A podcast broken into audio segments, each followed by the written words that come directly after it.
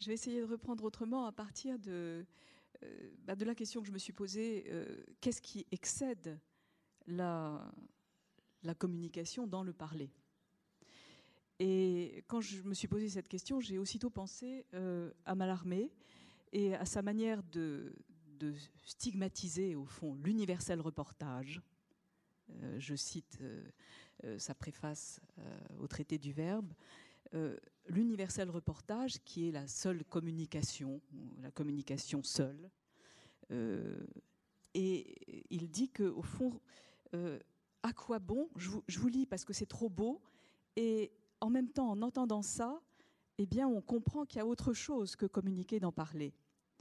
À quoi bon la merveille de transposer un fait de nature, cette table, en sa presque disparition vibratoire, table, selon le jeu de la parole, si ce n'est pour qu'en émane, sans la gêne d'un proche ou concret rappel, la notion pure. Il est atrocement philosophe. Hein. Ah Je lis la suite. Je dis une fleur, et hors de l'oubli, où ma voix relègue aucun contour, en tant que quelque chose d'autre que les calices sus, musicalement se lève, idée même et suave, l'absente de tout bouquet je dis une fleur, et hors de l'oubli, où ma voix relègue aucun contour, musicalement se lève, même et suave, l'absente de tout bouquet. Voilà ce qu'on fait de plus avec la parole que communiquer. Voilà ce qu'on fait de plus que l'universel reportage. On fait surgir. Et on fait surgir l'idée, l'essence. On fait surgir de manière euh, incroyablement liés et mêlés, eh bien disons ce qu'il y a de plus philosophique et ce qu'il y a de plus poétique, au moins quand on est mal armé. Euh, alors voilà, ça c'est une, si vous voulez, c'est autour de ça que j'ai essayé de, réfléchir ou de rêver. Et euh, en me posant la question euh, beaucoup plus, si j'ose dire, au ras des pâquerettes, euh, alors, qu'est-ce qu'il y a de plus? Alors, parler, c'est parler de cette table, et je dis table, et je dis qu'elle est blanche, et je dis que c'est vrai. C'est parler à, je vous dis que Malarmé dit une fleur. Et d'une certaine manière, j'essaye de vous persuader de quelque chose de quoi je ne sais pas très bien. Mais euh, du moins, ça n'est plus la vérité qui est en jeu c'est quelque chose d'autre, de l'ordre de la rhétorique. Donc parler de, parler à. Et puis il y a une troisième dimension qui est partout, et qui est ce que nous faisons tous, et tout le temps, et pourtant, euh, peut-être ne le savons-nous pas vraiment, qui est de parler pour parler. C'est euh, la troisième dimension euh, du langage, celle que vous qualifiez, je crois, de finalité sans fin cette dimension-là, elle, n'est plus de l'ordre de la vérité, elle n'est plus de l'ordre de la persuasion, elle est de l'ordre de la réussite, du bonheur, et c'est ce que Austin appelle performance, plutôt ce qu'il appelle performatif, c'est-à-dire c'est ce qui fait être. Euh, c'est ce qui fait être, ce qui a un effet monde quand je dis, ou plutôt quand un maire dit je vous déclare unis par les liens du mariage, eh bien voilà que vous vous retrouvez marié si tout est euh, socialement, euh, disons, dans l'état où il faut pour que ça marche. Et lorsque on baptise un bateau Queen Elizabeth, voilà qu'il s'appelle Queen Elizabeth.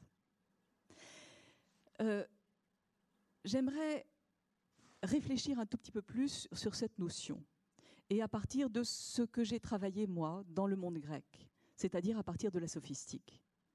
La sophistique, c'est ce qui ne cesse de fabriquer du monde, fabriquer du réel, entre rhétorique et, disons, performance, euh, pour faire exister des choses qui n'existent pas encore. Je dis une fleur et hum, hors de l'oubli on va voir si c'est tout à fait pareil. Donc, parler d'eux, parler à et parler pour parler. Parler pour parler, l'égain logou karine, c'est ce qu'Aristote reproche aux sophistes.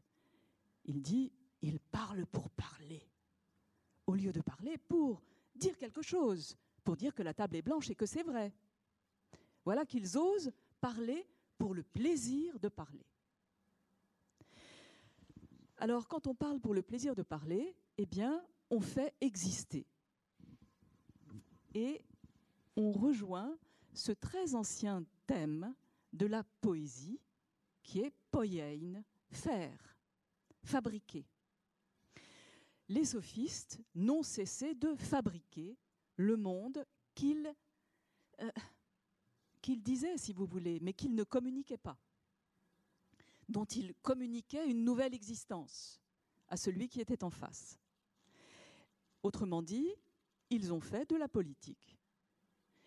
La politique, c'est par excellence le domaine de la parole qui est celui de la performance. Euh, je vous dis en marche et ou bien je vous dis euh, la majorité c'est vous hmm, il y a une chance que d'une certaine manière ça se fabrique ainsi. Euh, je voudrais, pour étayer mon propos, rappeler une conversation qu'on avait eue ensemble, Robert, sur la commission Vérité et Réconciliation. Hmm. Euh, au journal Libération. Euh, Gorgias dit dans l'éloge d'Hélène, le logos, que je ne sais pas traduire, hmm, le discours, la parole, la raison, tout ce que vous voudrez, euh, est un grand tyran, est un grand dynaste, qui, avec le plus petit et le plus inapparent des corps, microtato, hmm, somati, fabrique, performe, apotélei, parachève, les actes les plus divins. Et il le prouve en faisant, avec un magnifique éloge d'Hélène, de la femme la plus coupable du monde, euh, celle qui a mis la Grèce à feu et à sang, celle qui, a, qui est partie avec son amant, celle qui a euh, enclenché la guerre de Troie. Eh bien, il le prouve en faisant de cette Hélène coupable une innocente disant bah, si elle a été séduite par le logos, euh, bah, euh, personne ne peut résister. Et puis de toute façon, c'est pas de sa faute, c'est la faute des dieux. Et puis, et puis, et puis. Bref, elle est parfaitement innocente et elle est innocente jusqu'à Offenbach. Elle est réellement innocente. Il fabrique une autre Hélène. Donc, avec cette petite phrase, il thématise ce qu'il est en train de faire, qui excède réellement, euh, définitivement, la vérité et l'erreur, la valeur et le fait, je prends soin là de, euh, démettre les deux fétiches euh, que Austin démet à la fin de son Quand dire c'est faire, les two fetishes que sont value fact et euh, truth false. Eh bien, Gorgias démet par sa parole performative, par sa performance, par son épideixis, par son éloge, il démet la vérité et l'erreur, la valeur et le fait. Et faisant cela, il fabrique un monde où Hélène est innocente et il fabrique même un, autre type de politique et de cité.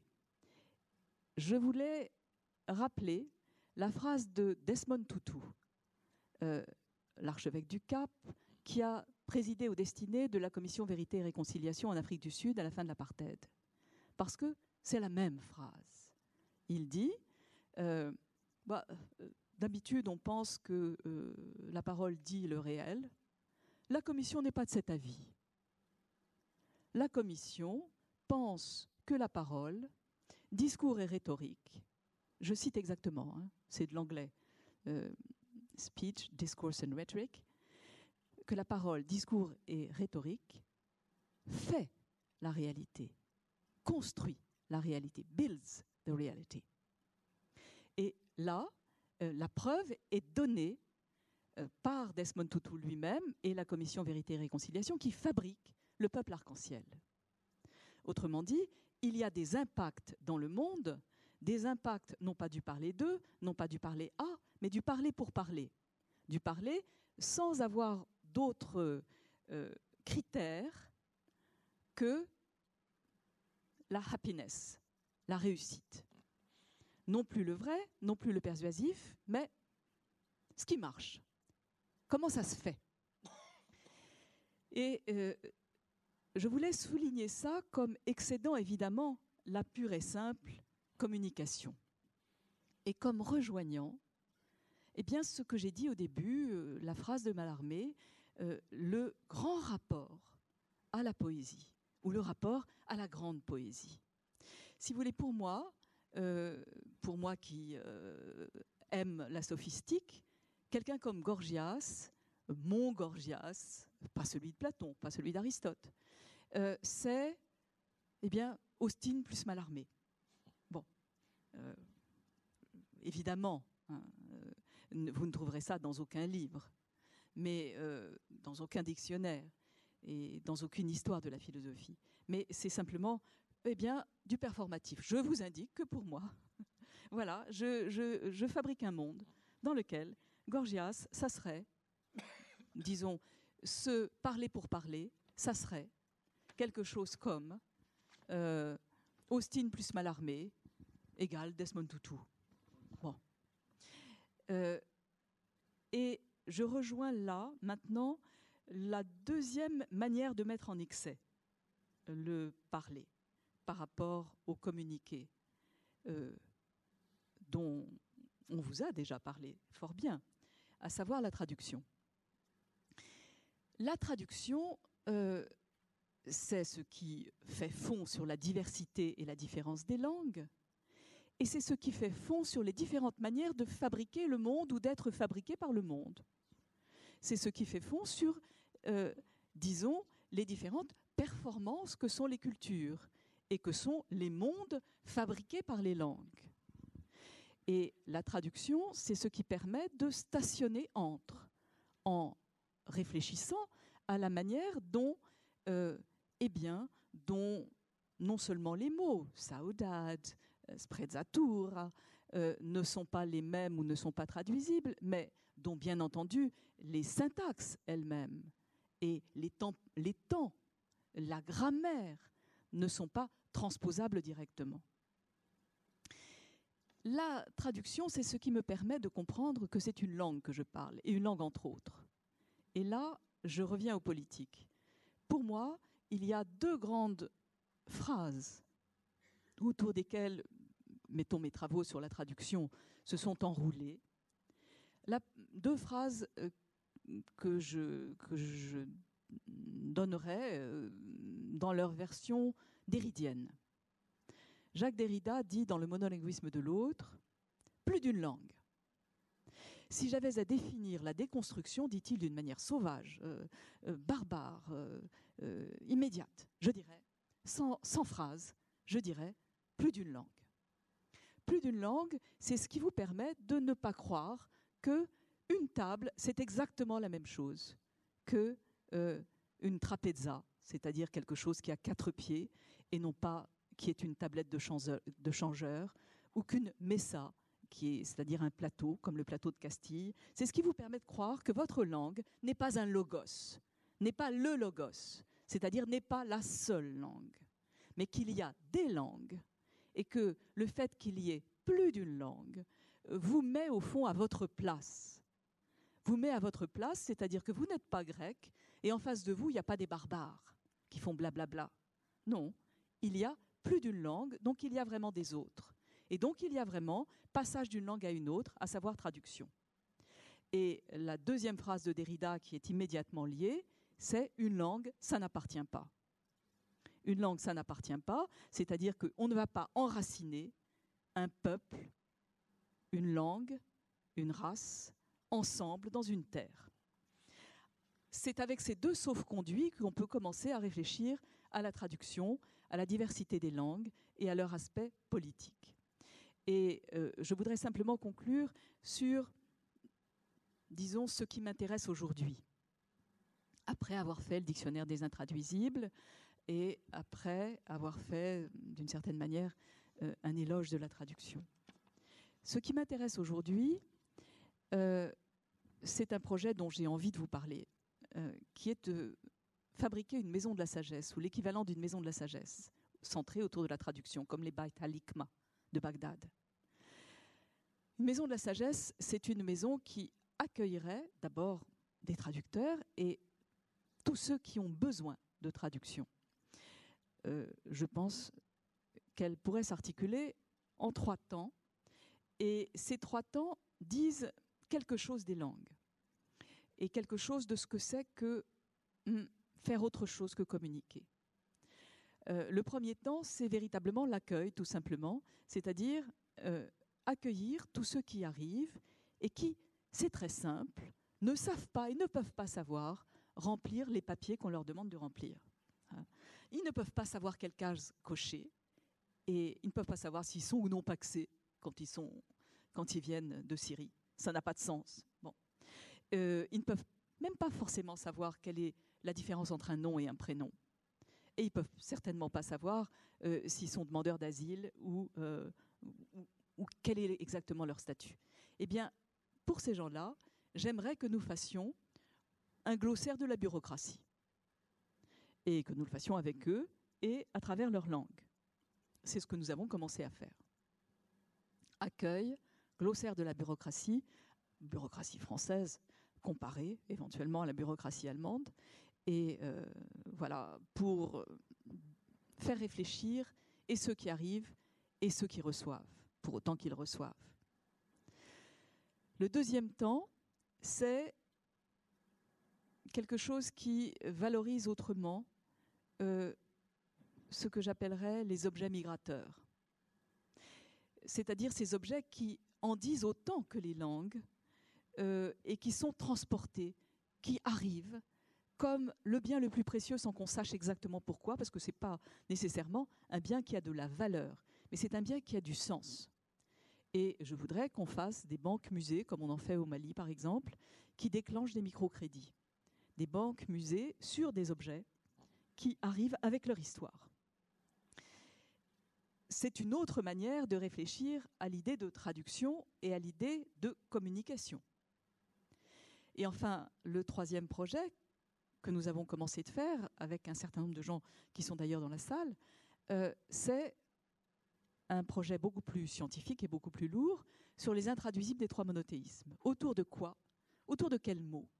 Hébreu, arabe, euh, latin, grec, araméen s'enroulent les, disons, les grands livres, les, livres dits sacrés. Et comment, à partir de là, arrive-t-on à comprendre ce qui ne passe pas? Comprendre comment ça fonctionne dans la différence comprendre, au fond, ce qui, exige, ce qui excède la pure et simple communication. Voilà, euh, je voulais simplement conclure sur cette ouverture parce que je pense que cette thématique, parler ou communiquer, doit nous, nous aiguiller aujourd'hui lorsque nous accueillons. Et euh, à l'intérieur de l'exposition euh, dont Robert a parlé au MUSEM, il y avait une grande simèse euh, que j'avais intitulée La simèse du mot qui vous manque. Nous avions demandé à tous ceux qui arrivent à Marseille quel est le mot de votre langue qui vous manque le plus? Et là, il y avait des choses du genre euh, orphelin de mon fils. Hmm. Beaucoup de choses concernant la parenté, beaucoup de choses concernant ce qu'on appellerait la Stimmung, hein, la, le le type de nostalgie, donc saudade était l'un de ces mots, d'or était l'un de ces mots? Euh, donc, quel est le mot qui vous manque le plus? Et de manière réversible, car c'est là où, à mon sens, la communication intervient et le parléa intervient, nous leur avions demandé, et quel est le mot du français qui vous paraît le plus étrange?